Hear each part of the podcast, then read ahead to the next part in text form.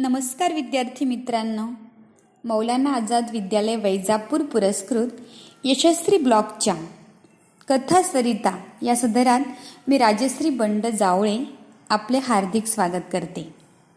कथा सरिता या सदरातील हे तिसरे पुष्प. आजच्या कथेचे नाव आहे झरा आणि डबके. चला तर मग आता ही कथा आपण ऐकूया. कराडजवळ टेंभू नावाचं एक गाव होतं.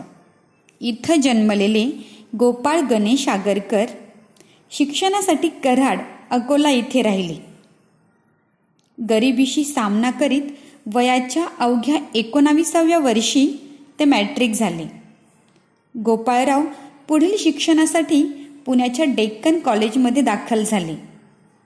वर्तमानपत्रात लेखन करून वक्तृत्व स्पर्धेत बक्षिसे मिळवून शिक्षणाला लागणारे पैसे त्यांनी जमा केले. बी एची परीक्षा जवळ आली. फी भरायला पैसे नव्हते. नाट्यलेखनाच्या स्पर्धेत भाग घेऊन बक्षीस मिळवावे म्हणून ते नाटक लिहायला बसले. प्राध्यापक केरुनाना छत्रे यांना समजलं तेव्हा त्यांनी आगरकरांची फी भरली.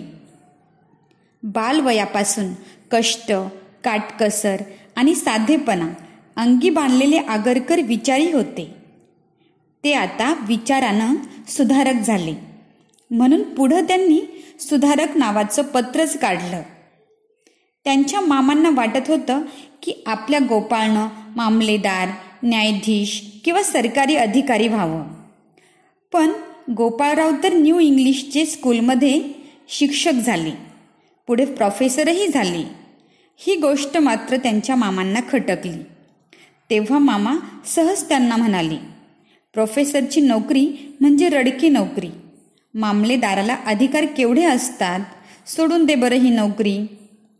पण गोपाळराव त्यांना ताडकन म्हणाले मी प्रोफेसर होऊन शिक्षणाचेच काम करणार.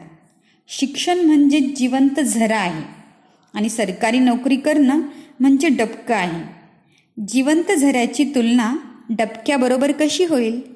गोपाळरावांच्या या उत्तरानं मामा मात्र गप्प झाले.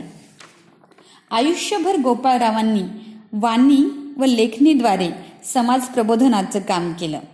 मुलांनो या छोट्याशा कथेतून तात्पर्य काय मिळतं माहिती आहे प्रबोधनाचे कार्य हे केव्हाही समाजोपकारीच असते. धन्यवाद.